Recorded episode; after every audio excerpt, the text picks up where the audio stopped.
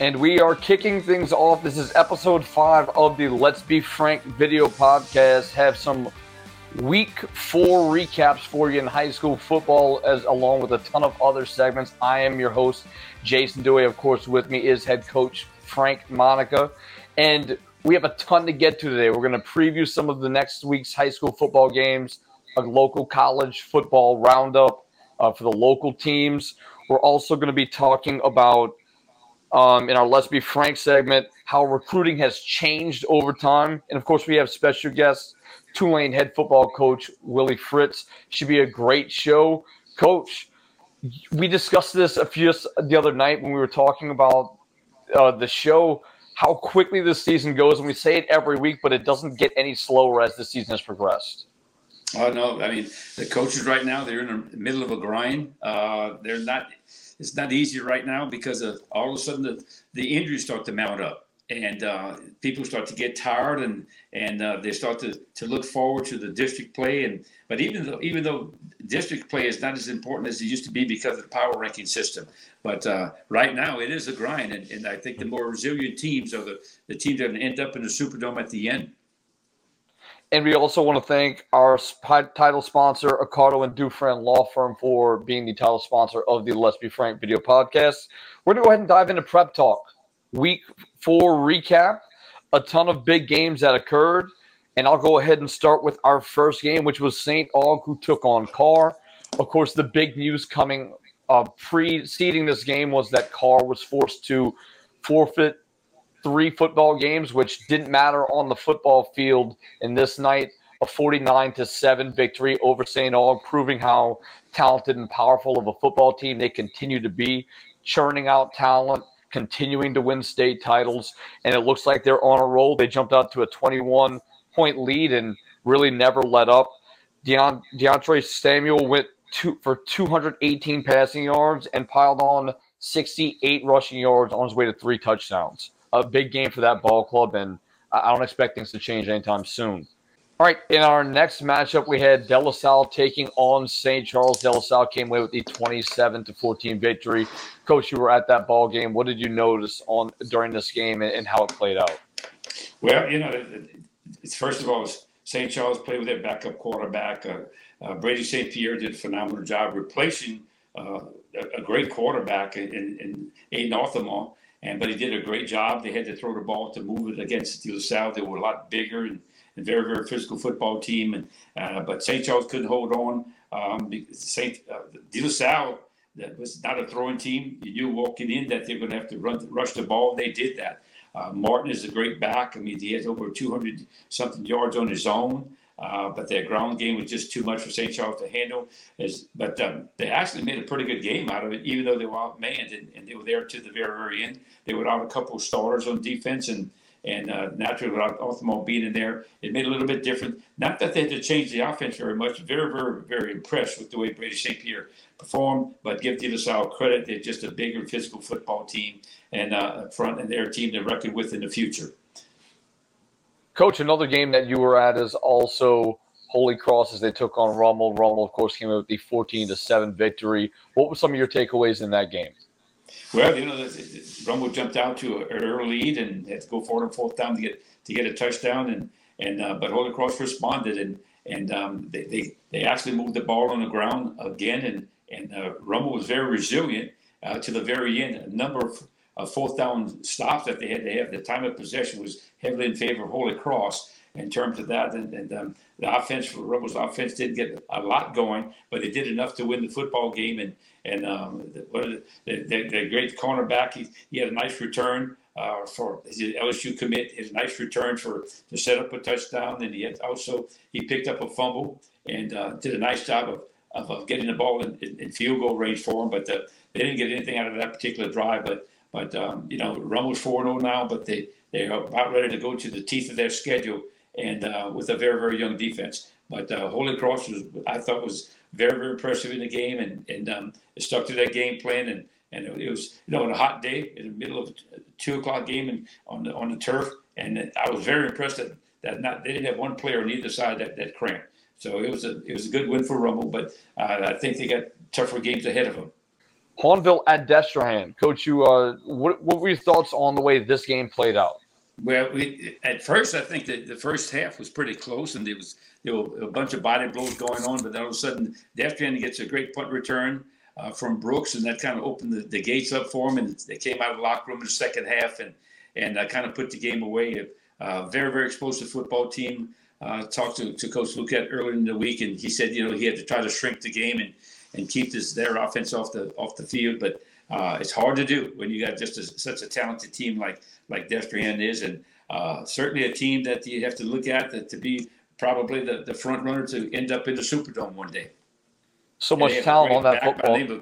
By Lee, I mean, from what we understand, that 9 D1 guys on that team from the sophomore year to junior year, and also understand that there's a kid that's a JV player playing on JV that's already been offered by Mississippi State. So they're loaded with talent up and down their roster. And but rest assured, they still got more football to play. But it looks like the stars are lining up for this football team.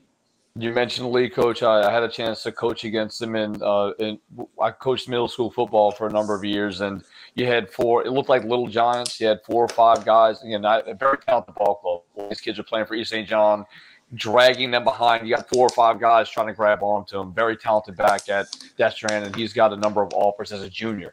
So keep an eye out on him. Newman took on Manny in what was considered to be one of, if not the biggest game across the state this past Friday, 25-17. Manny pulled out the victory. We knew it was going to be a battle of offense versus defense. In this case, Manny had a bit too much defense, actually had a 25-10 lead. Newman had a stop on 4th down on their own 1-yard line, drove 99 yards late in the game, put up that 17-point number, but just couldn't quite get the job done. Newman also is dealing with an injury to one of their best athletes in Will Randall, Texas commit, tight end / defensive end, ACL tear, and hopefully he gets healed up and is ready to play at the next level when that time comes. It's never a good thing when you have to deal with that type of injury. And the last game we're going to talk about is East St. John taking on Thibodaux. East St. John won 57-26. We mentioned this was their first district game. Improved to 4-0 on the year. A ton of offense for the Wildcats, and that's what you're going to see from this ball club. Very explosive offense. Coyle Gray, 10 catches, 237 yards. Meanwhile, their quarterback, Mitchell, passed for nearly 400 yards, and their back, George Martin, nearly 140 yards rushing with 2 touchdowns. A lot of offense for East St. John, and Thibodaux still trying to find their footing as they are now in district play. That'll do it for our recaps. Let's look forward into the next week's slate of games in Week 5. We're going to start out with Riverside taking on Country Day. Riverside comes in 12 in the select Division 4 power ratings. Country Day, Division 3, obviously select. They're the 11th in power ratings. Country Day is 2-2 on the year. Riverside is 3-1. Of course, we know about the back end, Elijah Davis and Riverside. Coach, what are you expecting in this matchup between these two smaller schools that are looking to get a big win to maybe bump themselves up in the ratings? Number one, Country Day is playing at 4:30 in the afternoon, and I think that's a neighborhood type of agreement that they have to have with the neighborhood, and you know that gets them Riverside sort of out of sync a little bit because they're used to playing night ball games like most people are, but Country Day is really done a nice job on offense and defense so far. They within 2 points of beating a real fine A-meet football team last week. And but I think that Coach Lee Roussel at the Riverside, he's got a back by the name of Elijah Davis and Luke Email, the quarterback. He's got some weapons there for a Class A school. So I don't see how if Country Day can hold up against that prolific back. Very talented running back in Elijah Davis. We'll see how that game plays out. In our next matchup, take a look at Brother Martin and Carr. We know Carr slides all the way down to 25 in the power ratings, kind of like an Acadiana situation a few years back where they ended up being the 31 seed and winning the state title. Still a very talented team. The scoreboard shows, regardless of the forfeits or not, that Carr is winning by an average of 40.5 points against some of the top competition in the state. Brother Martin gives up 16 points a game. It should be an interesting matchup to see, but Carr has been rolling lately. We'll see if Brother Martin can slow him down. At the car, it looks like they're playing with a chip on their shoulder, especially since they had the ineligible guys. And I understand that they are going to appeal the case. I don't, you know, in a case like that, when they talk about if it's an eligibility ruling, I really don't know. The LHSAA is normally known to pretty steadfast on that ruling, and that they're very strict on that. So look for them to continue to play with a chip on their shoulder. But if anybody could give them a good ball game in the Catholic League, it would probably be somebody like Brother Martin. And that game will be played at Berman, and they played on a different level when they played there.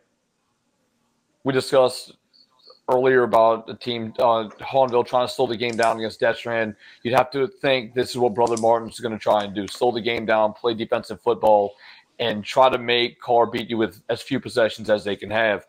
Holy Cross takes on John Curtis. Curtis redeeming themselves last week, 3-1 on the season, but lost to Jesuit twice last year, getting some redemption there. Holy Cross comes in 2-2, have played some very good teams and had a few tight losses. What do you expect in this matchup with this big physical line for Curtis? Well, that's exactly right. I mean, you have to start – when you play Curtis, you have to stop what they call the hard dive, the inside veer.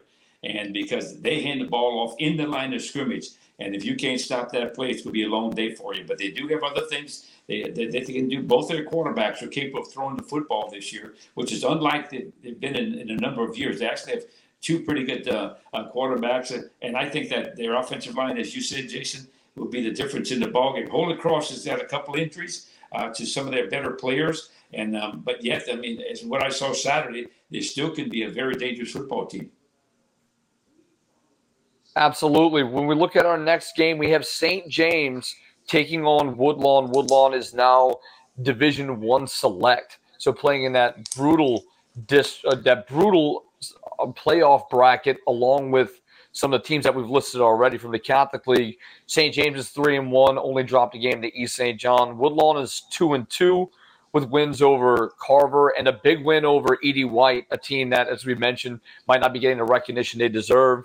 Of course, we know about Woodlawn, Ricky Collins, that quarterback, LSU commit, and St. James's big playmaker is Kai Preen, who's an LSU commit. Coach, I would expect to see a lot of offensive firework in this ballgame. Two very talented offenses going at it.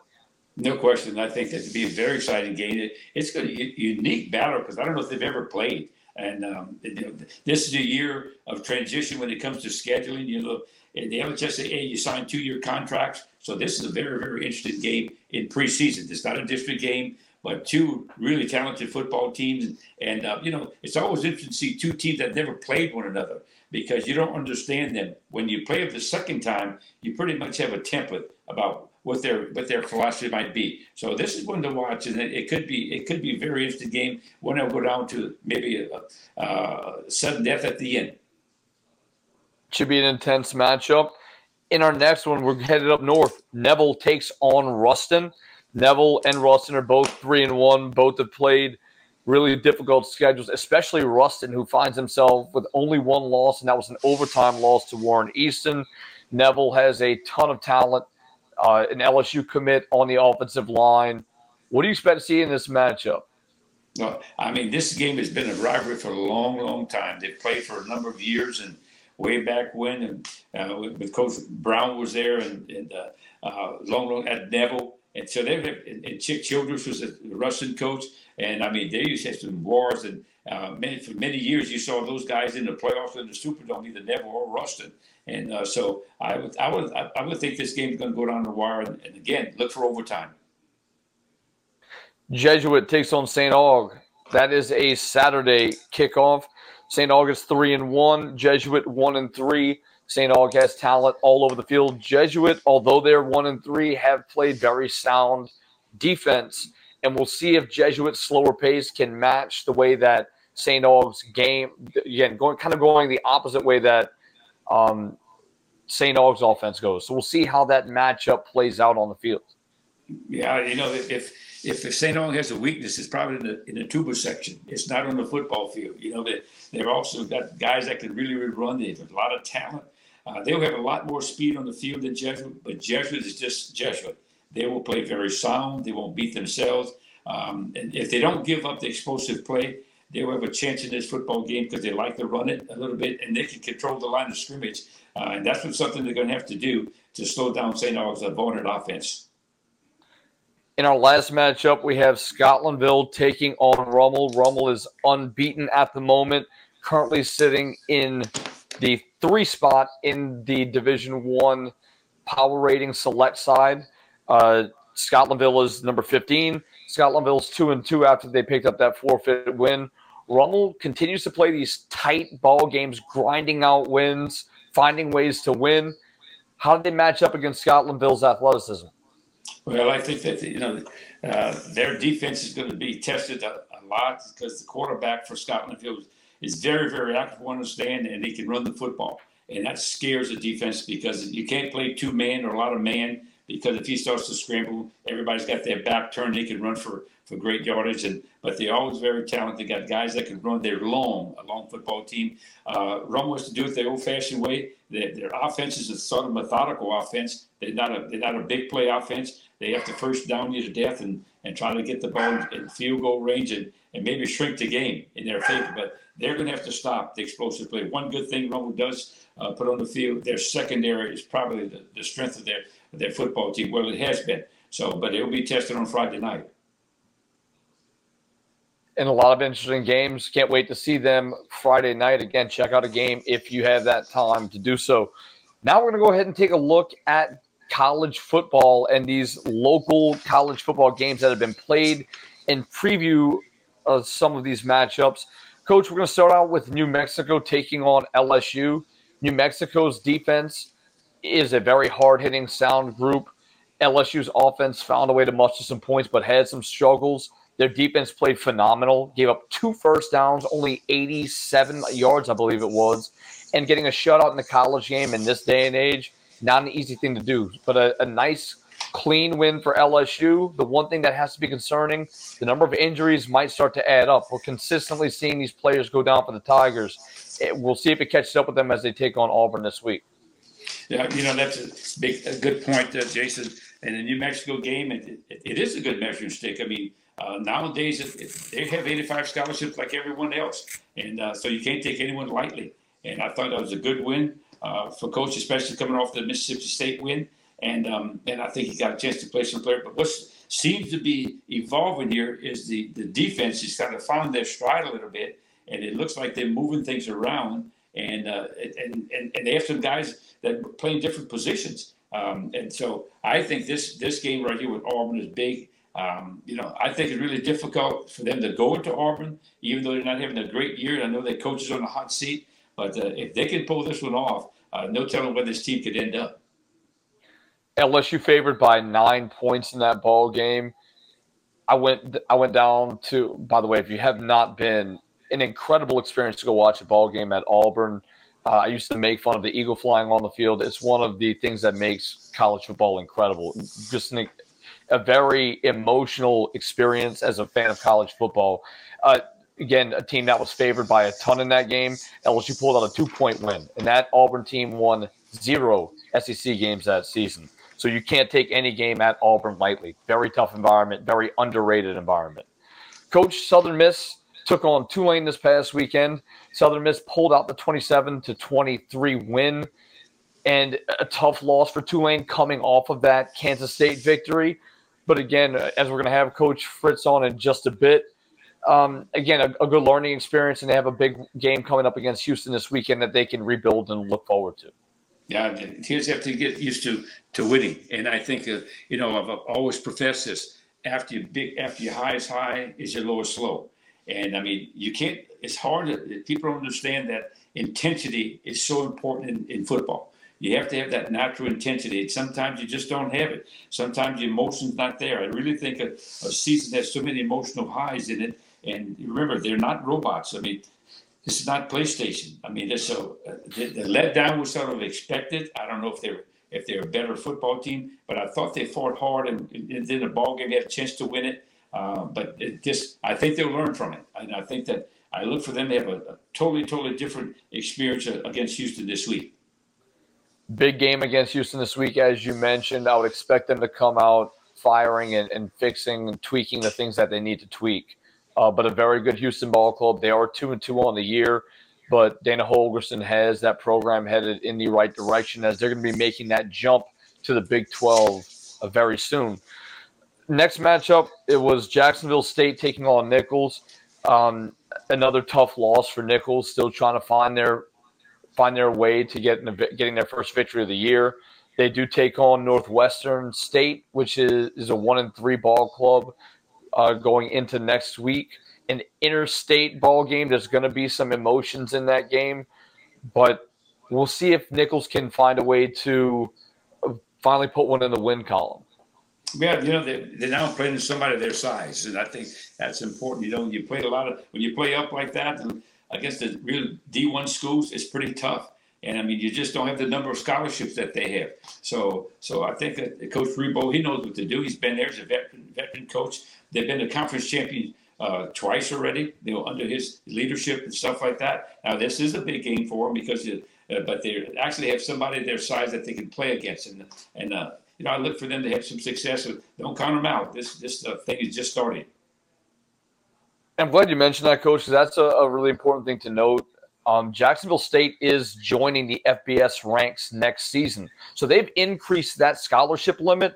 As you just said, it's you know, not a fair fight in your words.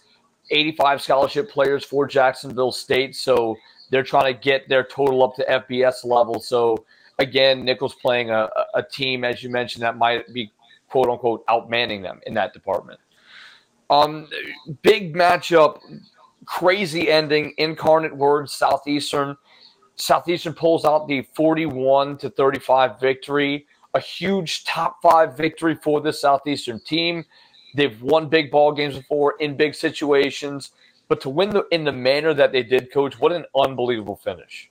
No question. The last play of the ball game, they throw it up, and the guy catches a touchdown pass. And I text Coach Selfo and to congratulate him. And I said, I hope you go to church tomorrow. And he said, well, he had something to do with it for sure. And but you know, you have to be positioned to win, and that's what he's done a great job of doing, and putting his kids in position to win. Incarnate Word was led by a 6-year quarterback, Lindsey Scott, and who looks like he had a fine. I didn't see the game physically, but it looked like he had a fine night. And but Southeastern also has a very good quarterback and a good team, so they're still ranked. And don't be a bit surprised if they get in the playoffs themselves and really, really create some noise. 0-4 Murray State will be Southeastern's next opponent. Southeastern looking to capitalize off of that win, kicking down the door before they head into the true heart of their conference schedule. Coach, New Orleans Saints this past weekend. Saints dropped a tough ball game against an 0-2 at the time Carolina Panthers ball club.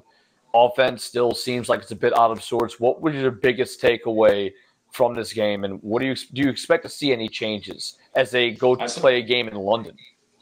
You know, what jumped out at me was that the lack of emotion they played with, and I don't know why. Could have been the schedule, could have been the time, the flight, you never know. But that emotion is something that you build up during the week of preparation. And as a coach, you never know how the game's going to unfold. You never know how they're going to come out of that locker room. And I hate to use this word. Some people call it unemotional, or you just call it flat. They just didn't seem – I saw a couple of the defenders that never get blocked on the play, and they made things – McCaffrey's a pretty good back. Don't get me wrong. He always goes forward. He falls forward. He's got quickness, and he's just a tough guy. He had 100-something yards. I think they had over 20 carries. In the NFL, that's really, really odd. They have a back carry the ball over 20 yards because they take a pounding. I mean, that's why those backs in the NFL don't last very long. I mean, could you imagine 11 guys trying to tear your ears off? But anyway, I thought that Winston was a little bit out of sync. You know, we all know he likes the deep ball, and but the defense didn't play well either. So I mean, you just kind of chalk that one up and say, hey, we know what we have to do. They find out. It looks in the NFL, all those guys are getting paid. I mean, so it's you can't take anything for granted. I noticed that Sunday a lot of the dogs actually won and or at least covered. So that's a big thing in the NFL that everybody has to remember. All those guys are under contract and they're trying hard.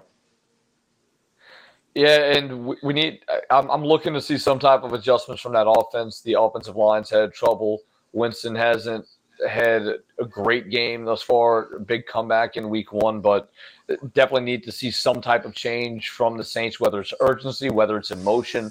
I can't put my finger on it. I don't have as much experience coaching as you do, but there definitely has to be some type of change. And now you have a full week's worth of practice in London. You've got to find a way to get your energy up. It's not going to be easy traveling out there. They're already practicing, getting adjusted and acclimated, but it's going to be a tough game no matter who they play out there. And we'll see if they can turn things around this upcoming week. Jason, one point I want to make, I think, we always talk about explosive plays. They had a play with Camaro was stripped from the ball. He had real good ball security, but give credit to that guy who just stripped it. And that broke the whole game open, in my opinion. It was one of the explosive plays, one of the big momentum plays in the ball game. So, as a coach, man, you stressed the ball security part, but that guy did a phenomenal job. So he knows how to strip it, and that led to probably the loss in the game more than anything else. So that'll wrap it up for our recap and preview segment. In our next segment, we are going to have special guests. Tulane football head coach Willie Fritz come on, and later on in our Let's Be Frank segment, we're going to have how recruiting has changed. In Football 101, we have the route tree.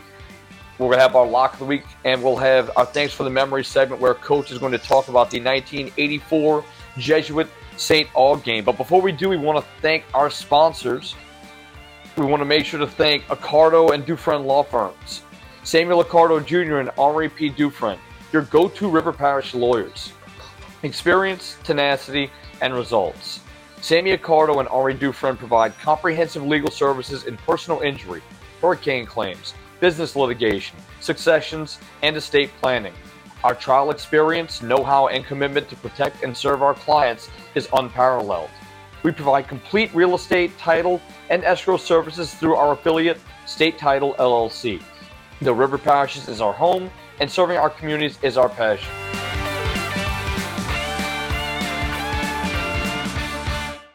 Samuel Accardo Jr. and Henri P. Dufresne, your go-to River Parish lawyers. Experience, tenacity, and results. Sammy Accardo and Henri Dufresne provide comprehensive legal services in personal injury, hurricane claims, business litigation, successions, and estate planning. Our trial experience, know-how, and commitment to protect and serve our clients is unparalleled. We provide complete real estate, title, and escrow services through our affiliate, State Title LLC. The River Parishes is our home, and serving our communities is our passion. Based out of Gramercy, Louisiana, LSR produces Southern cane, pure cane sugar, which is only grown, refined, and packaged in Louisiana. LSR utilizes the latest innovations in technology, as well as ensuring the growth and stability of Louisiana sugarcane farmers by integrating more than 800 growers in the industry's economic structure. Southern cane is available in your local Associated Grocers and Rouse's supermarkets. Since 1972, Riverlands Insurance Services has been dedicated to securing the best insurance products and services available to protect you, your family, your assets, and your business. Our goal has been to establish a strong relationship and partnership between you, the insurance company, and our agency, creating a circle of success that prepares for disasters before they actually happen. Starting in 1981 as an industrial vacuum truck company, A3M Vacuum Services has grown to be an industry leader in waste disposal services. Whether it's providing cleanup crews for plant maintenance or emergency crews for environmental cleanup and disposable projects around the River Parishes and New Orleans, A3M Vacuum Services maintains the same level of personal customer relations and work ethic that founder Pat Sellers started almost 40 years ago. Proud supporters of Comet Athletics. If you're looking for commercial or residential dump truck services, go with R&K Construction. This family-owned and operated business has great trucks and are big supporters of high school sports. Smoothie King Laplace thanks the community for 29 years. Through the good times and the toughest times, Smoothie King has been here to serve our guests. Whether you're looking for a keto-friendly smoothie, a recovery smoothie, or a healthy, refreshing snack, Smoothie King has you covered. Discover all the ways to be your best self and rule the day with Smoothie King. If you're in need of storage space at your home or business, stop by and visit with the good folks at Acadia LLC. Seth Boudreau and his employees are there weekdays from 9 a.m. to 5 p.m. and Saturdays from 9 a.m. to 2 p.m. Give them a shout at 985-359-1333 or visit them at 1301 West Airline Highway in Laplace. Welcome back to the Let's Be Frank video podcast. Tonight, our special guest played defensive back for Pittsburgh State before getting his first coaching opportunity as a student assistant at the same school. He got his first head coaching job at Blinn College and won back-to-back NJCAA titles in 1995 and 1996. He won an MIAA title at Central Missouri in 2003, won two conference titles at Sam Houston, and posted over a 700 winning percentage at Georgia Southern, where he won the Sun Belt Conference in 2014. He then became the head coach of the Tulane Green Wave. We'd like to bring on our special guest, head coach of Tulane, Coach Willie Fritz. Coach, thank you so much for joining us. And you had a ton of success everywhere you've been, but at Georgia State, Georgia Southern, I should say, you were there for a short time. You won a conference title. What was the appeal of Tulane that made you want to move out to Louisiana? Well, I'd always wanted to coach at the highest level, and the athletic director contacted me, and I didn't know much about Tulane, to be quite honest with you, and he was looking for someone who had built programs up that maybe had been down for a period of time, and you know, the more people I talked to, you know, a good buddy of mine is Greg McMahon, and Coach Monica knows Greg well. I called Greg, and he was with the Saints at the time. And, you know, I said, what do you think? Would this be something that, you know, you can get it done? He said, you know, I really think you can get it done there, Willie. It's they've had good programs, good teams on occasions. They just haven't done it consistently. And it's been a lot of hard work. We've had our ups and downs, but hopefully we're on the upswing right now. But my wife and I are just really happy that we made this decision. We love New Orleans, love the people at Tulane, and you know, really feel like this is an awesome opportunity for us. Coach, let me ask you this. Who was the first guy? Did you have someone, some mentor that you emulated and led you into coaching? You know, it would be my college coach, Ron Randleman. He was the head coach at Pittsburgh State. That's up in Kansas. Everybody thinks it's in Pennsylvania, but it's in Kansas, and we had some good teams there. Matter of fact, I just talked to him a couple hours ago. He comes to a bunch of my games. He was at our game this last Saturday. He'll be at our game against East Carolina here in a couple weeks, and he was a great role model for me. And my father was into coaching as well, and so that gave me kind of the bug, and I figured out, you know, about my senior year of college, I thought I was a pretty good player, but there was not a great need for 4.8 free safeties in the NFL. I just didn't need any of them. So I got into coaching, and then I was a GA for Coach Randleman down at Sam Houston State. He hired me a few years later as a coordinator, and, you know, then I started my head coaching journey. But you know, he and his wife were just great role models for myself and my wife, too. As you well know, Coach, your wife's got to be heavily involved. Amen. Coach, your dinner's in the microwave. I know that. That's right. Yes, yeah, something like that. Coach, I remember Larry Zierlein. I'm sure you know Larry Zierlein. Yes, and I worked together at Tulane for years, and he was from Kansas. And he said, Frank, he said, the average miles per hour in Kansas is 22 miles an hour, the wind. He said, I couldn't wait to get out of that wind. And I know you talked about Kansas also. But Coach, you've been I remember Greg McMahon, you brought him up. Greg McMahon told me this story. He said he was speaking at a Glaser clinic once. And he said it was like 10 o'clock at night, the very last session, maybe 10:30, 11 o'clock. There were only four guys in the room. And you, one of the first ones, he said only four guys, and you were sitting in the very first row talking special teams, and you stayed there to the very, very end. Do you remember that? Oh, yeah. You know, he had three sessions, and there was an offensive session going on, a defensive session, and special teams. Greg was at Illinois at the time, and that's how we became buddies. You know, I sat in there for all three of his sessions. On the last session, I was the only one left, and it was an awesome clinic because it was just one-on-one between Greg and myself, you know, so that we became really good friends after that.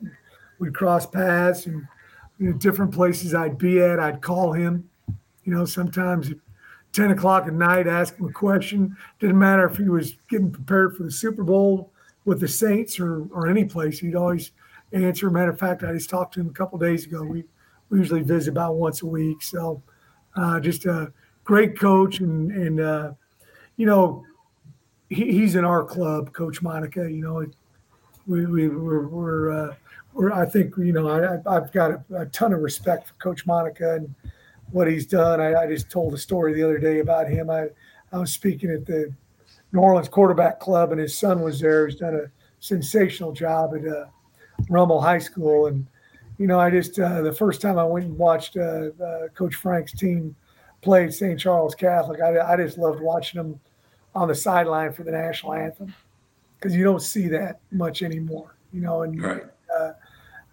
You know, and that's important to me. How our guys represent themselves is very, very important to me. And I think that's getting lost nowadays a little bit. And, you know, I tell my guy, we talk about sportsmanship all the time. There's nothing wrong with being a tough, hard-nosed competitor, but also being a great, great sportsman. And we need to get back to that a little bit more. And I think that coaches like Coach Monica, you know, they're rare. You know, it's you don't see that much anymore. Well, thank you, Coach. You know, one thing I was impressed with your first three games, especially, you guys didn't have many penalties, and I know that you have a coach designated just to go through the post game penalties and go over with the team. You guys have been excellent in that department so far this year. You know, we haven't had a penalty on the defensive side of the ball yet. We in four games, you know, we had one pass interference, but they caught the ball, so it was waved off. No, we do it every day in practice. We go over that as a staff, and then I make my coaches show it to our players the next day at morning in meetings. We're a morning practice team around here, and you know, so many penalties can be prevented. The ones that we really talk about and really get upset about are pre-snap or post-play penalties. Those are the ones that anybody that at the game can call. You know, lining up in a neutral zone, two guys in motion, you know, 12 guys on the field, hard to win with 10 and possible with 12. And then post-play, those are usually guys that are, you know, trying to put on a show, you know, after the play's already been over, a late hit, something like that. So we really accent those, because once the ball's been snapped up until the end of the play, you know, all the calls that the officials make are really subjective calls. And you know, one time they may call it a hold, the next time they may not call it a hold. But those pre-snap, post-play penalties, we really accent those. I used to call those administrative penalties, because that's something that we can control. Exactly. You know, your team can control that. Exactly. The other things are subjective, and interference or whatever it might be, holding. I mean, those are gray areas, but we can control the administrative penalties, you know, from that standpoint, offensive and defense. But I was very, very impressed with that, Coach. The people don't know, I've been to your many college practices, and, you know, after 12 years in myself at Tulane, and watched a lot of guys. I saw Lou Holtz, Joe Paterno, their practices, and but your practice is about as well organized I've ever seen, and you are right in the middle of it. And I mean, you're not just a CEO, you're a ball coach. And that's one thing that I really admire about what you're doing there. You're a true ball coach, and you can tell that you love the game of football. I get a kick out of you with your microphone walking around. You know, you look like Elvis Presley in the middle of the field, and you're barking out signals. And when it comes to the tackling circuit, I love the fact that you run the donut. Now, a lot of fans don't know what the donut is, but that's that newfangled thing that people use for tackling did. But I was so impressed, Coach, with the way, and where did you learn that structure from? You know, Coach Randleman was great with it. And then I coached for another guy. I coached a bunch of junior college football. I coached for a guy named Dick Foster. And he's the all-time winningest junior college coach in the history of the NJCAA, and just an awesome coach. And we would go over practice. This is before you had all the video. And, you know, like I watched, you know, probably 4 or 5 hours of tape today, you know, after practice got over, because you can pull up anything on your computer now, but Dick would we would go through practice, you know, every single period. Each coach had to talk about what drills they were going to do, how they were going to do the drills. He would question them and, just write down notes after note. And we had just incredibly organized practices. And that's one of the reasons why we won so many games was just our organization, because you just didn't see that much at the junior college level. I'm sure it's the same thing when you were coaching high school ball, how organized you were. But we do that every day. We go over the practice in great detail. And, I don't know if you've ever noticed it, but I got it right here. Yeah, I got a tape recorder, and I have that. I got this from Bill Snyder years ago, the head coach at Kansas State. Kansas State. Mm-hmm. I'll go and I'll make notes during. I'll record notes during practice. Today I had 46 notes that I said. I used to always, write the notes down. And while I was writing stuff down, I couldn't see what was going on the field, so I just used the tape recorder, and then I transcribed the notes afterwards. Some days I'll have 70, 80 notes. Some days I'll have 20, 30 notes. But it's, just trying to get our practice as perfect as we possibly can. Yeah, Coach Vince Gibson used to do that too, but he went through about 20 of them one year. You could never find them, something like that. Coach, one thing I wanted to mention, I was a special team coordinator for a couple of years at Tulane. And it was, and I know you really emphasize it and stress it, and I wanted to tell the fans this, but one thing that was always interesting is that all of a sudden you have to have your best guys on special teams if you want to be successful at it. And here comes the secondary coach, and he walks in off. Says, "Frank, can you take my corner out? He's taking too many snaps. Can you take him off a special team?" A little while later, here comes the receiver coach. He said, "My guy's running all these 9 balls and the streak routes." He said, "Can you take him off? He needs a break." Then here comes the running back coach. Before you know it, you play with a JV special team, and all of a sudden, when there's a punt block, everybody turns around. It looks directly at you. You know how that goes. But you emphasize it, and a good special team has to come from the top. There's no expression that said a fish always thinks from his head. So the head coach must be responsible for the special teams to make sure that they get enough time on the field. And you've done a great job with that. I know you had a couple little hiccups the other day. Oh, yeah, hiccups. I know you're going to rectify that. But this is actually the first year I haven't coordinated in a long time in the kicking game, and we'll get it fixed. I've hired a great guy, and he'll do a fantastic job. He did a great job in the first 3 weeks. But you're right. I always tell guys when I put them in the special teams, I say, "Hey, man, I got a really good relationship with the head coach. So we're gonna put you in there, and if you want to come out, we'll get you out on offense and defense, but we're not going to get you out on a special team." So we take a lot of pride in it. We had some hiccups, as you said, last Saturday, but we're going to get back to normal this week. No, good. Coach, just turning a little bit to the Houston game, I know that the coach over there, Dana's done a great job over there. I liked his offense when he was at West Virginia. At one time, I think his name was even mentioned at one time for the LSU job. But what's your take on what we expect to see against Houston? Well, as you said, Coach Holgerson does a really nice job, and they've recruited just great. I mean, it's a heck of a setup over there, and they're getting a lot of kids to stay in town. They've got I think they signed, I don't know, 4 or 5 4 stars, their first 5 star in school history. They're making that move up to the Big 12, so this is going to be the last time we'll play them for a while.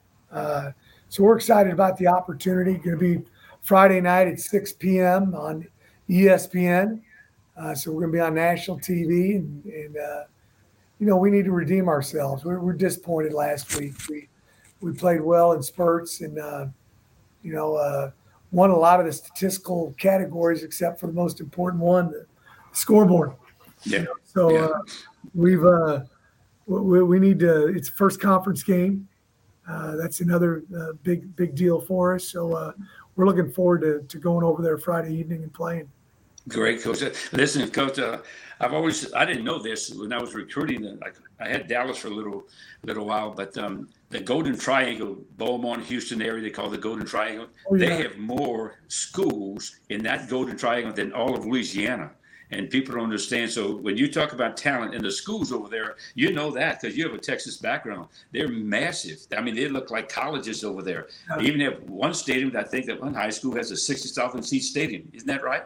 Well, if you got a $68 million stadium. It's Allen High School, and I don't know, when they opened the stadium up probably about 8 or 9 years ago, I was in there recruiting when I was at St. Houston State, and the coach was a buddy, and I went into the high school and I went through the weight room and the offices. They were out on the field practicing, and I went out on the field and I said, "Hey, coach, man, I heard about your facility," and I went through it, and boy, that's a really nice facility. And he said, "Coach, that's the JV facility. Let me take you into the varsity." They had twice as nice a facilities as what we got here, or what we had at Sam Houston, or wherever. And I went down, and it was an unbelievable place. But they got a lot of places like that. It's amazing the quality of high school football here in the state of Louisiana without those type of facilities. I mean, I recruited a whole lot when I came here, and I've been just so impressed with, number one, the coaching, and not having the advantages of having maybe 3, 4, 5 guys on staff who don't teach any classes. You know, that's a little unusual, and they're also not. You know, they got a weight room the size of my office. Right. Whereas these other places, they got 10, 15. 1,000 square foot weight rooms, you know. So I know that too, because great facilities over there. Yeah, and in Texas, you know how that is. I've been upstairs in your place before. Yeah, the Taj Mahal there, Coach. You know, but it's really cool is that you go into Texas and there'll be 20 coaches on the staff, and there'll be 10 spittoons all over the place. Everybody's chewing Red Man, so you have to dodge that for a little bit. You know, that was cool, great experience. But Coach, you know, I just get a kick out of this, Coach. Yeah, we were playing Kansas State the other day. And, you know, before the game, how you, one of the coaches kind of watches what the other team's doing in warm-ups. You know, sees if they can steal a signal or cadence or something. And we're over there playing. I got one of my coaches over there watching them warm up, and they had about 25 guys over there watching us.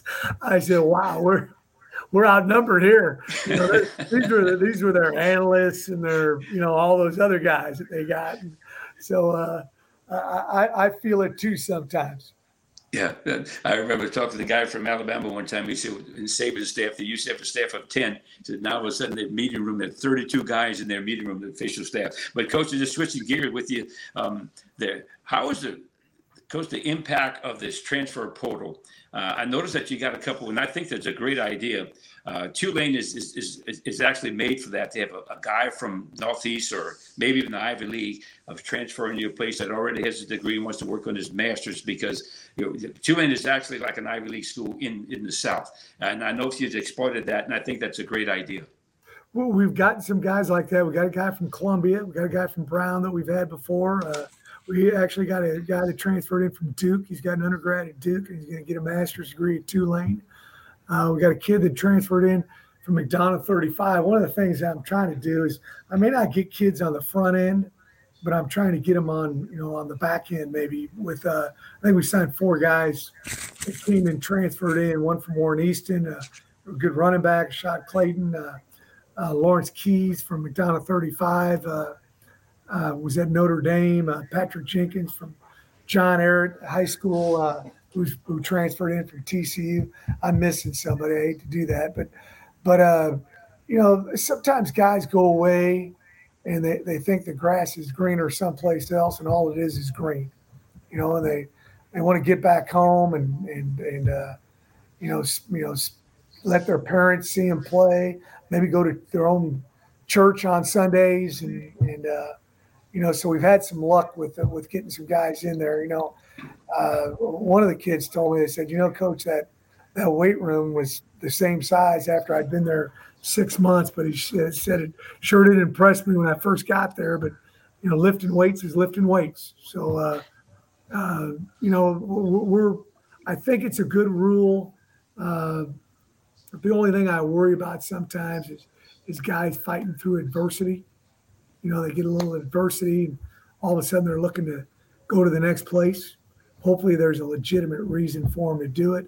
We've lost very few guys, and I think the big reason for that, I feel like we got a good culture and we treat the kids right, but I think the kids also value a Tulane degree. I think it's a big deal for them. Yeah, I would hate to do that now, Coach, because it looks like you have to re-recruit your kids, and you know, if you get one face, they're so sensitive and say, wait a minute, Coach, you're not supposed to fuss me. But anyway, I just coached the prep kid, the quarterback. I had an opportunity to work with him at the Manning camp. I sat next to him, and he's just a gentleman of a kid. Really pulling hard for him, and I mean, I know he's been there his second year. Throws a nice ball, but he's just a great kid. Very, very intellectual, and seems to love the game of football.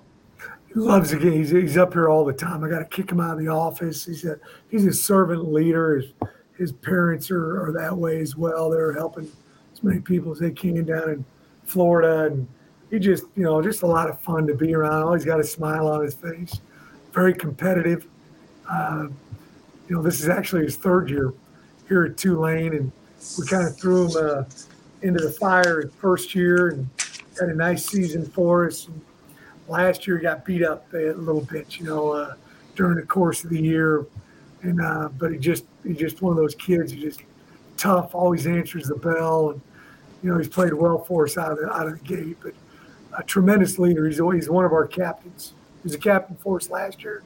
Captain for us this year. You don't find very many second-year guys that are captains for you, voted on by the players. Coach, I enjoy watching him. He's just a pleasure to talk. Easy to talk to. You had one of mine, Coach Mandel Eugene, that little pencil neck linebacker over there. And and I told him he needs to eat some Wheaties and get a little bit bigger, because your linebacker, they have some gigantic arms, So he better make sure. Well, man, I tell you, Mandel, he loves you, Coach, and he loves St. Charles Catholic, and he's a really, really nice young man. He's and I deal with these guys, all the time. I'm like the principal. It's, sometimes they come in my office and they sit over here in these two chairs, and I have been for other good stuff. You call them list guys. You got to be at breakfast, lunch. It's mandatory for us. You got to be there for meetings. We started getting taped at 6 a.m. in the morning, and then we have meetings at 7 and practice, weight room. We check every one of these guys' classes, and Mandel he is. I don't know if he's been on the list yet. He takes care of his business. He's where he's supposed to be, when he's supposed to be there, and you'd be very proud of him. He's very. Well, Coach, I'm telling you, his mom is phenomenal. And when he first got to St. Charles Catholic, his mom walked up to me and said, "Coach," he said, "he's yours." He said, "You do it with him, whatever you want to do." She said, "Because if you don't, I'm going to body slam him." She's beautiful. But Coach, just.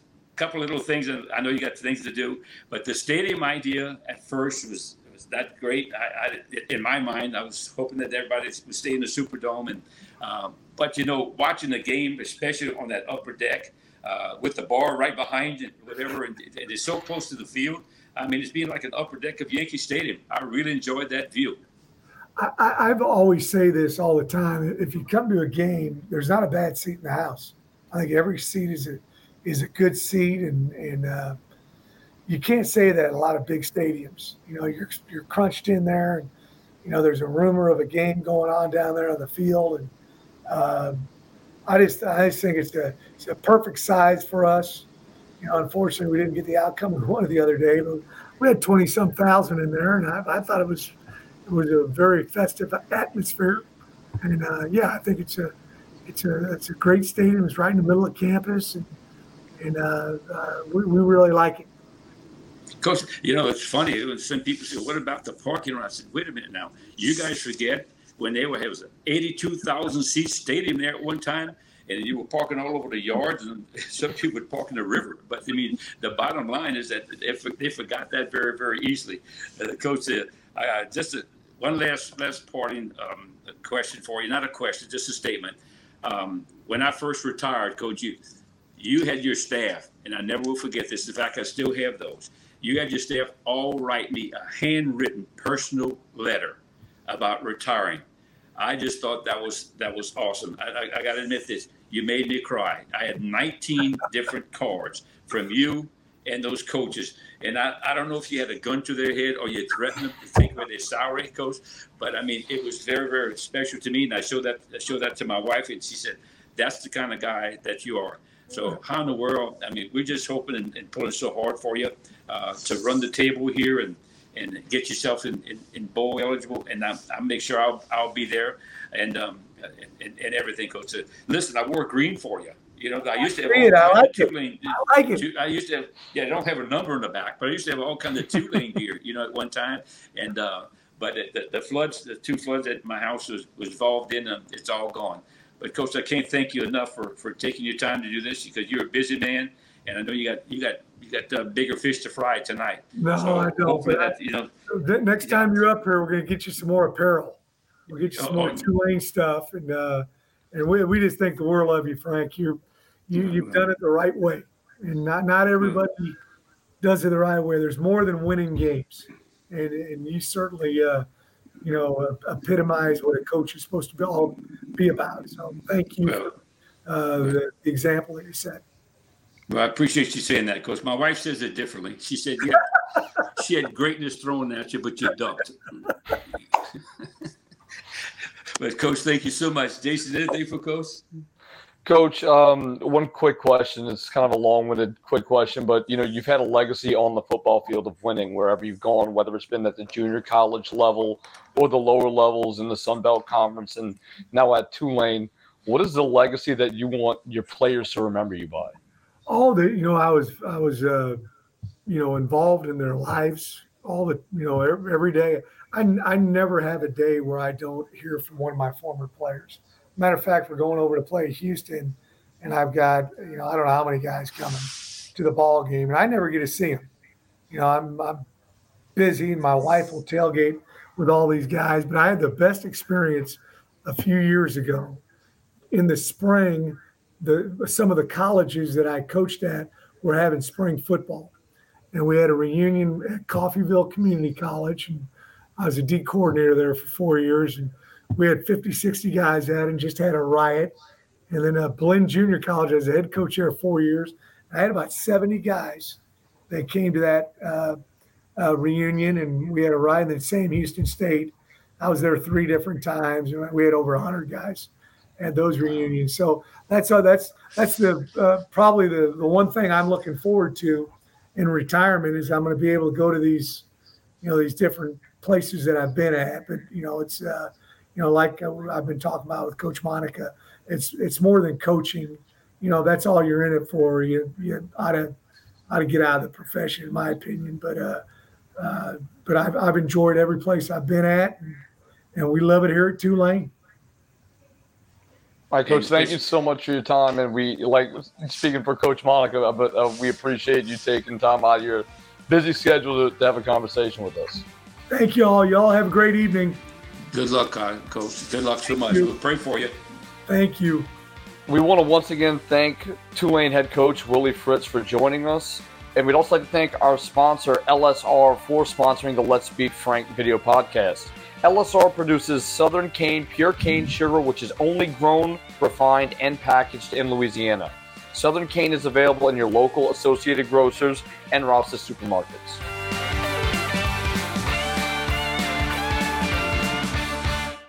Samuel Accardo Jr. and Henri P. Dufresne, your go-to River Parish lawyers. Experience, tenacity, and results.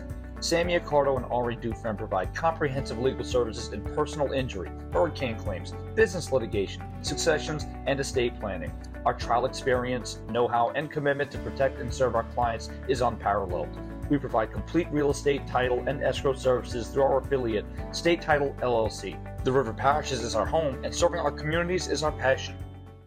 Based out of Gramercy, Louisiana, LSR produces Southern cane, pure cane sugar, which is only grown, refined, and packaged in Louisiana. LSR utilizes the latest innovations in technology, as well as ensuring the growth and stability of Louisiana sugarcane farmers by integrating more than 800 growers in the industry's economic structure. Southern cane is available in your local Associated Grocers and Rouse's supermarkets. Since 1972, Riverlands Insurance Services has been dedicated to securing the best insurance products and services available to protect you, your family, your assets, and your business. Our goal has been to establish a strong relationship and partnership between you, the insurance company, and our agency, creating a circle of success that prepares for disasters before they actually happen. Starting in 1981 as an industrial vacuum truck company, A3M Vacuum Services has grown to be an industry leader in waste disposal services. Whether it's providing cleanup crews for plant maintenance or emergency crews for environmental cleanup and disposable projects around the river parishes and New Orleans, A3M Vacuum Services maintains the same level of personal customer relations and work ethic that founder Pat Sellers started almost 40 years ago. Proud supporters of Comet Athletics. If you're looking for commercial or residential dump truck services, go with R&K Construction. This family-owned and operated business has great trucks and are big supporters of high school sports.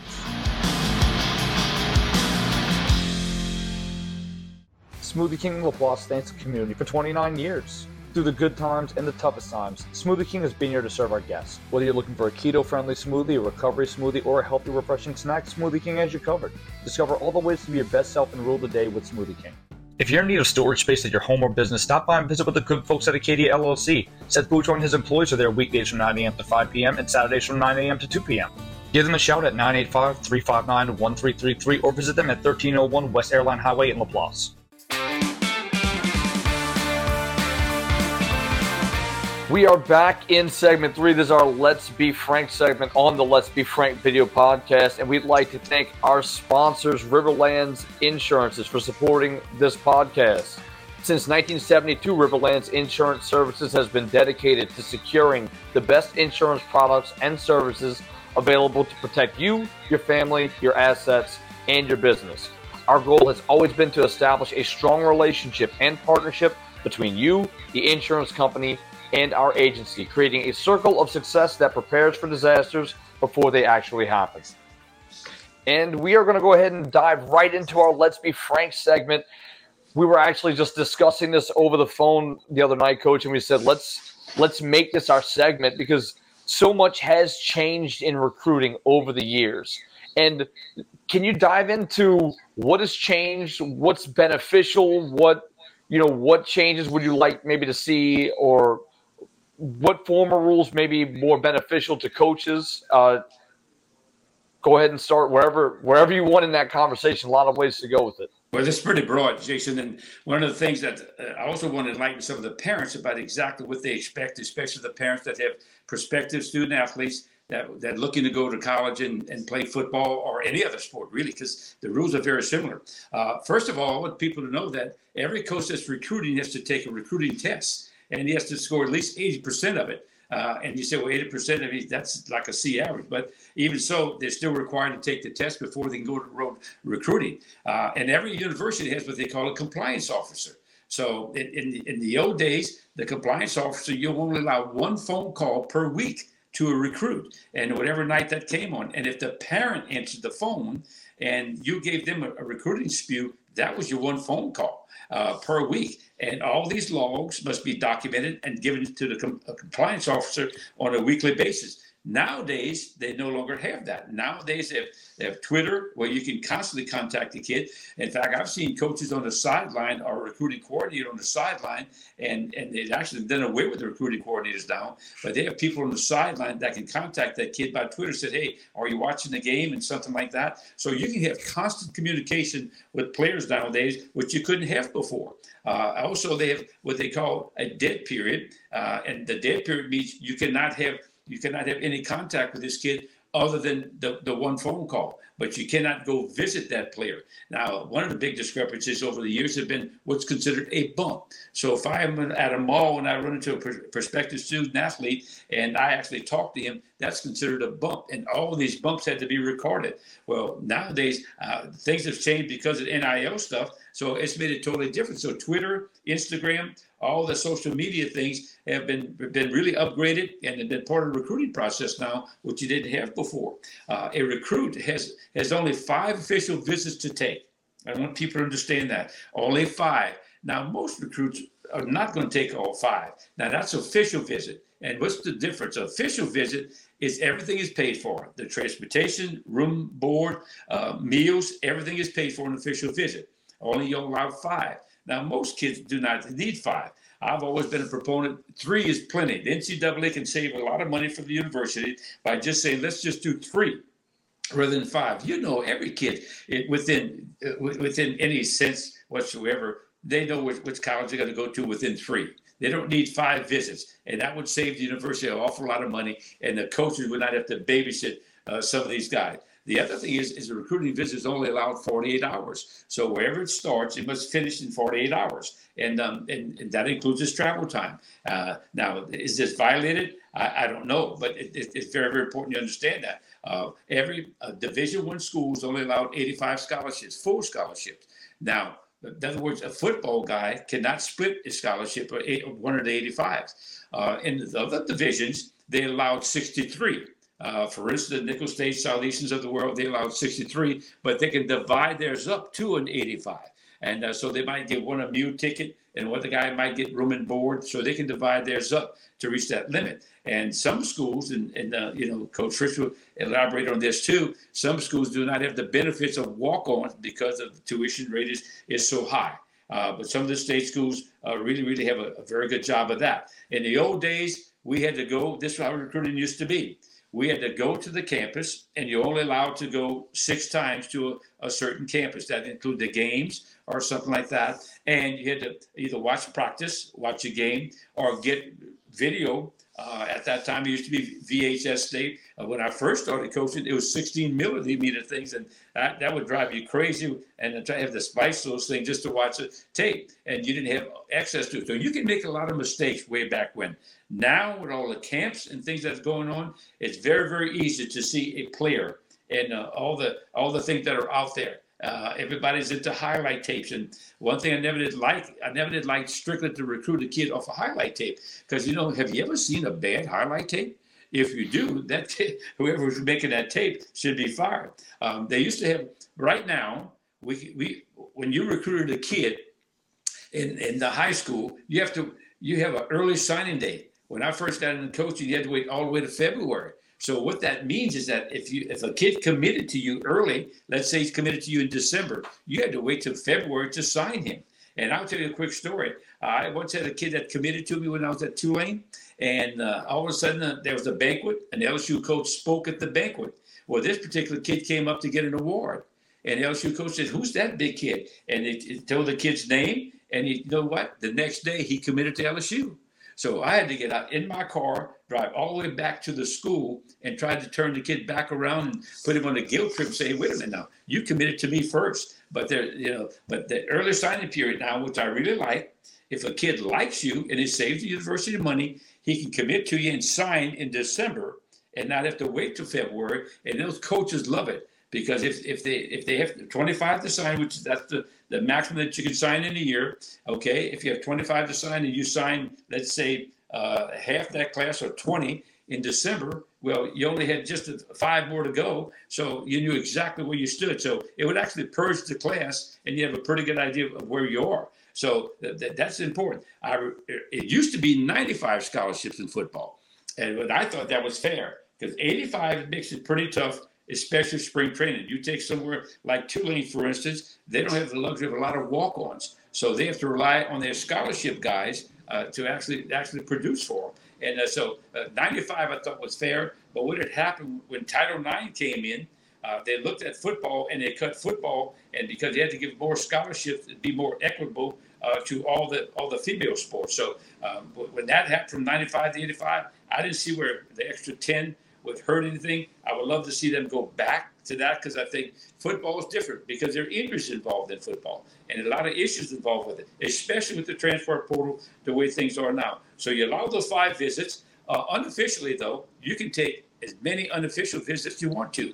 The only thing is the parents of the kid does not get anything on unofficial visit. Even an official visit, parents can go, but you're not allowed to pay for it on that level. Now, can guys get merchandise? No. As long as you're recruiting a kid, you can't give him merchandise. Now, how hypocritical is this? Because now with the NIL stuff, once he does sign, he can get unlimited stuff. You know what I mean? But LSU just got in trouble and put it on probation because a coach gave a prospective recruit some paraphernalia. What he gave him, probably a jersey or a hat or whatever it might have been. But it's not allowed with the NCAA rules, which I think is kind of an oxymoron now, and which you can do. But you know, parents have to pay their own way, and LSU just put on probation just because one of those things. And the other thing they used to change. We only had that one phone call per week, and all that was logged. But the bottom line now, it's just unlimited, but the amount of contact that you can have with the player. But there is a dead period. It is a thing called a quiet period now, which means almost the same thing as a dead period. The quiet period means that you can't do anything. Now, it also used to be you can go out and sign the recruit. So I remember one time I had 8 particular guys that had to sign. And I was all over the state and Mississippi trying to run to my recruits and sign them in one day, because if they did not get the papers signed that day, they were free to go somewhere else. Remember, NIL, the National Letter of Intent. You're only allowed to sign one of those. You only sign one of them. And once you sign that, you're bound to that school, okay, for at least a year. So you're bound to that school, so you have to sign it. Now, if mom or dad, and there was a very, very classic case right down the river here, where one particular mom did not want to sign that particular NIL deal just a few years ago, and it was a big controversy. Finally, the mother did succumb to the kid's wishes, and she signed the NIL. But in order for that to be that contract to be binding, it must be signed by one of the parents. So recruiting over the years has changed tremendously. It's wide open. Coaches now do not. I don't think they have to work as hard, because a lot of it's dependent on camp. And when the guy comes on campus, they'd rather see him and work him out themselves rather than rely just on film. Now, I don't agree with the way that is being done now, because to me, it lends itself to a lot of mistakes. Because you know, highlight tape, for instance, I never did understand the value of just a highlight tape. I want to see a guy play good or bad. I would never sign the kid unless I watched him practice, unless I watched him play in the game, and I've been to his home and talked to his mom and dad. You know, because recruiting is not exact science. It is the lifeline of every football program or any sport. If you recruit or you perish, it's just that simple. And I remember years ago, I was recruiting a guy by the name of Dalton Hilliard to Tulane University. I thought I had him, and the coach told me, he said, "Coach, I think you got him." And then all of a sudden, one guy gets a hold of him, and Coach Jerry Stovall, if you ever recruit against Coach Jerry Stovall, you're probably going to lose. And he got a hold of Dalton here, convinced him to go over there. And the coaches on my staff said, "Coach, are you signing a 5'7" running back? We need a big guy." Well, lo and behold, we didn't sign a 5'7" running back. Dalton Hill is probably in the Saints Hall of Fame. And I remember the first game that he played as a freshman, he light up the scoreboard, and everybody said, "Well, I guess we should have taken Dalton Hilliard." So, I mean, it's not an exact science, but over the years, let me tell you something. There have been a lot of mistakes made. How we let some of the guys go, because remember, if a guy's really a standout player, our wives can pick him out. But if he's an average player, sometimes you have to do a little bit more research in high school to decide. I had recruited a guy years ago by the name of Jawan Dawson. We ended up playing for the Houston Texans. Phenomenal guy. Jawan played on the football team that won one game in 2 years at H.L. Bourgeois. They won one game in 2 years. And when you looked at this film, you would not take him. But we knew exactly what the kid was all about. His coach over there really pushed Jawan, and probably the best thing we ever did. And we was one of the receivers on that 12-0 football team that Tulane had. So recruiting has changed, but remember, it's not an exact science. Now, you do have Division III schools. Those are need-based schools. That means that they don't give scholarship. They can recruit longer because they're not giving scholarship. They give a partial, but it has to be an academic-type scholarship. They don't give athletic scholarships. So basically, and let's be frank, recruiting is the lifeline of a football program, or baseball, basketball, whatever it might be. And if you work hard at recruiting, you're probably end up with better players. Unfortunately, there's some teams that have more resources. And remember this, no matter what, kids want to go somewhere where they do this, where they think they can get a ring. It's not, you can talk a lot about character, but kids, they want the ring. Coach, just mentioned you've never seen a bad highlight tape. I don't think you've ever seen mine because I don't have one.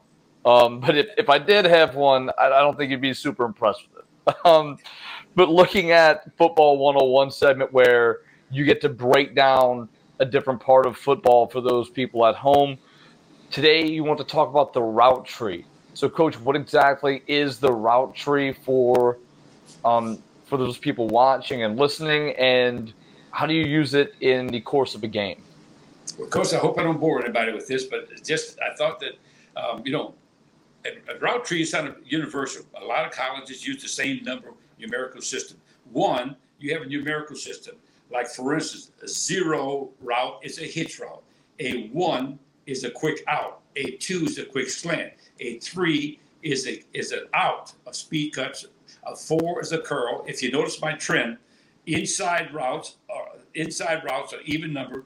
Outside routes are odd. So a 3 ball, for instance, is speed cut to the outside. A 4 ball is the curl to the inside.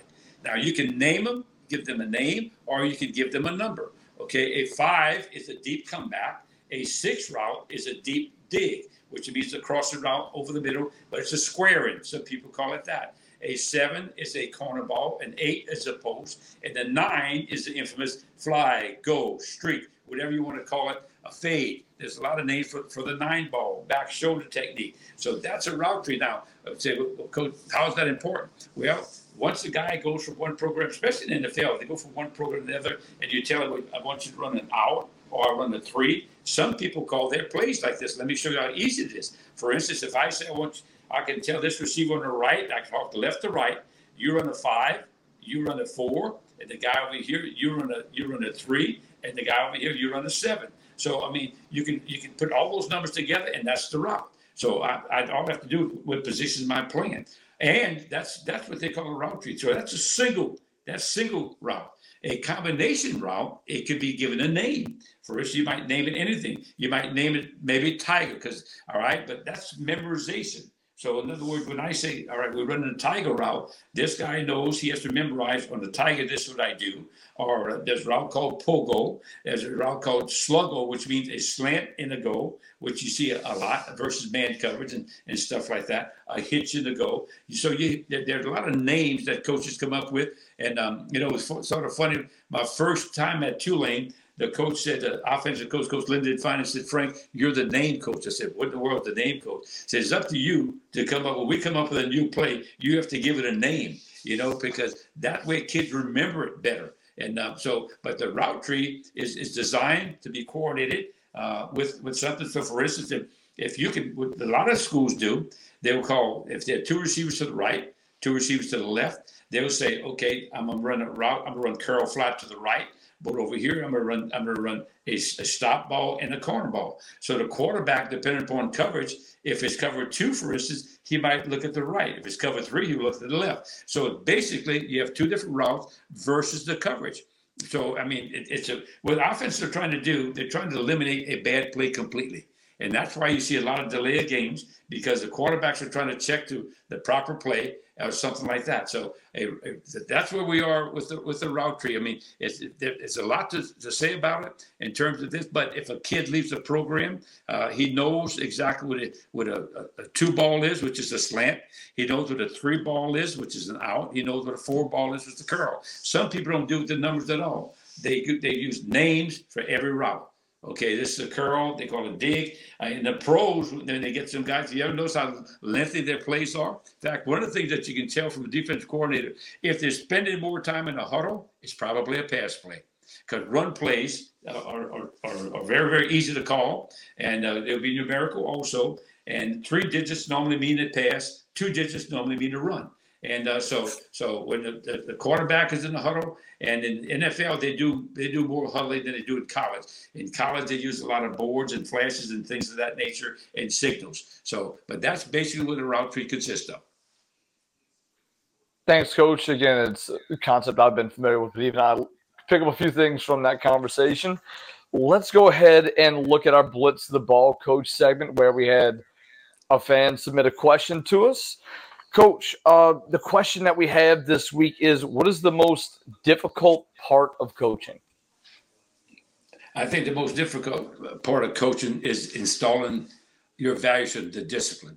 That's the first thing that you have to do. You have to get their attention. So you have to be attention to detail, make the little things very, very important, but you have to get their attention, and that's discipline. And you have to say, we need to be different. We don't want to be like everybody else. So when you go in there, you have to implement that and a system to show them that you have a system. Kids want discipline. Whether it's your kids at home, they want discipline. I've heard me say this many, many times. You get what you tolerate. You know what I mean? So it all starts with that. I think one of the biggest compliments that coaches used to would give us is that, Coach, your teams look so disciplined, even though we might be off a little bit on technique, because people don't like to go against disciplined football teams. You know, they want to see somebody that's undisciplined. They want to see guys that just kind of helter-skelter. But you can tell the difference, and a lot of coaches are afraid to go in that direction because they're afraid they'll lose them. I think that, especially with this transfer portal thing going on in college, you know, if a coach really gets hard on a player and gets really demanding, that player might get really ticked off and said, well, I'm going to go play for somebody else where I can do my thing, or whatever that means. So I think installing that discipline and making sure that the tail that wags the dog, no one player is bigger than your program. No one plays. So if he leaves, let me tell you, the other kids will respect that. I think the number one thing that a coach can do is be fair to everybody. You know, in my coaching career, I treated them all alike, all bad. But they knew exactly where I stood. So I think it's very, very important that they're treated all alike and that you're fair. They will see through you in a heartbeat. I mean, it's amazing. You know, they say that kids are the best psychologists in the world. They will see through you, and they can tell you sincerity. So I think the most important thing is discipline and sincerity. Coach, thanks for the question, and thanks for the memory segment. You wanted to discuss the 1984 Jesuit St. Aug game, and you said it was one heck of a ball game. Oh, Jason, I mean, I go back and I think of that. We had some battles with St. Aug over the years, and they've always had a talented team. Coach Watson at the time was there before Coach Villegas took over. And it was my first year at Jesuit, and I had no idea what playing St. Aug was all about. We were 8-0, and so was St. Aug, 8-0. And we met at Tad Gorman Stadium on a Sunday afternoon. Back in those days, you had to draw for the stadium, and there weren't many other fields around. So, and it wasn't turf.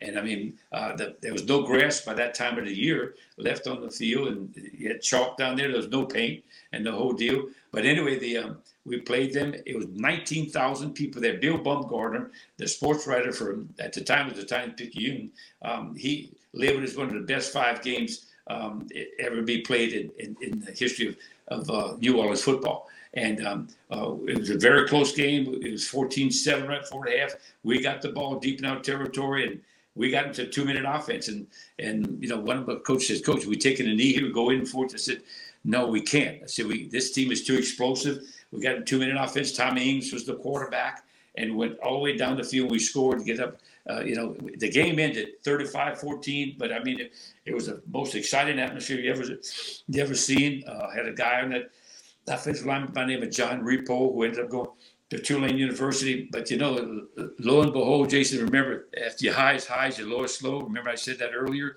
Well, we had to come back and play a Holy Cross team that had two wins on a Thursday. So it went from a Sunday to a big win to a Thursday night, and that was our first loss of the season. So we ended up 9-1, went into the playoffs, played a phenomenal West Jefferson team, but we had expended so much energy in that game, it probably cost us there too. But that 1984, that game with Tommy Ings was the quarterback, and I mean, just a resilient football team. We really were outmanned, but our kids played really, really hard that day, and they wanted to win that district championship. Back then, a district championship was more important than people going to the playoffs, because I mean, the Catholic League was, you know, you had people like Shaw in there, you had De La Salle was in the league at one time. Chalmette was in the league at one time. So you had it was very, very tough go, but a very, very special moment in my life. Thanks, Coach, for sharing that. And I've seen quite a few big games that you've coached on the sidelines at St. Charles. I've gotten to see it both as a player and covering you. And again, I wish I could have seen that ball game. And if there's some tape out there, I'm going to have to find it so I can take a watch. Coach, this week, our Lock of the Week segment, which hasn't favored either one of us a ton over the course of this season, but let's try it one more time. Who do you have this week? Well, Jason, I think, I really like Auburn just to cover. I would love to see LSU win, but the 9 points for LSU team that's just young and just trying to get there, I think that's a good bet myself, but we're not going to put the house on it, maybe a car or two, but I'm not going to put the house on those 9 points. But I am going to I think Texas A&M is too talented. I think Brad Johnson is really, really good. For Mississippi State, I think a 3.5 point favorite over Texas. I don't get that. I don't know what they know, but I'm going to go with Texas A&M. I think Coach Fisher is a better football coach than he's shown. We all know that they have great talent. And, again, I like that left-handed quarterback. I was sorry to see him ever leave LSU. So I'm going to go with Texas A&M. I think it's 3.5. I'm going to go with UTSA covering 4 points against Middle Tennessee State for the exact reasons that we've talked about all show, Coach. I think Middle Tennessee State put so much into that game. And let's be frank, name of the show. You like those other little guys. You don't like the big guys, do you? Coach, I'm gonna tell you what. The way I view it is, I like the smaller games because most of the time they know the bigger games. So I feel like if I can pull one over on Vegas, it's going to be those smaller games. But I like UTSA with the 4 points. Middle Tennessee State just came off of that big win against Miami. They're riding a little too high. Head coach from Middle Tennessee State was a former Seminole, so he's getting all the pats on the back, even in the post game. I don't think their mind is on this game. As you mentioned, every cliche you've thrown out, Coach, pats on the back becomes kicks in the seat of your pants. Right. Highest high comes your lowest low. I think there's too many distractions and too much congratulations for Middle Tennessee State. And we saw it a few weeks ago with Marshall dropping their game after they beat Notre Dame. So I'm going to take the little guys, like you said, and I'm going to take UTSA covering against Middle Tennessee State. Good, very good. And I agree with that. And that'll do it here. Coach, anything to add before we head out? No, guys. Listen, just hoping that this will be a good week for everybody. I hope that everybody wins if that's possible. You know what I mean? Because I'm a coach's guy, I hate to see guys on what they call the hot seat. We already had a couple of changes, and I saw at Boise State the other day they fired their offensive coordinator, and I mean that's awfully tough when because they've had such a great history of offensive football, so let's pull for all the coaches this week and pray for them and hope that the alumni eases up. But I learned a long time ago, Jason, those cheers of those dissenters out there in the bleachers are always there, and they're just waiting for something negative to happen. And but when you're winning, they can't say very much. But all of a sudden, you get a little adversity, and then it becomes a different story. So let's hope and pray that guy. Let's be a fan. And that's one thing that you don't see much anymore. You hear more critics in the bleachers than a fan.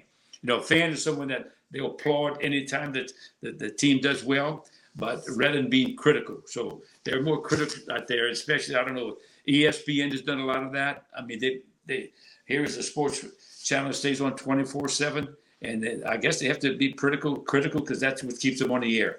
But I'd rather see more people be fans. Coach, thank you for that, and that'll wrap things up here for this episode. Next week, we're going to have some more high school football, college roundup, and of course, we're going to be diving into some more opinions and stories from head coach Frank Monica. So that's going to do it for us for today. But don't forget, before you leave, go ahead and follow us on our social media platforms. Facebook is the Let's Be Frank Video Podcast. Twitter, Instagram, and TikTok is the LBF Podcast. And that's going to do it. So we appreciate you guys. One last thing. We got Bobby April. He was a pro in the NFL for about 20 years. He's going to be our special guest next week. Sounds great, and I can't wait to have that conversation next week. And that'll do it here for us. So for our producer, Justin Thomas, for Coach Frank Monica. I'm Jason Dewey, and remember, let's lay ball to our way with the good times roll.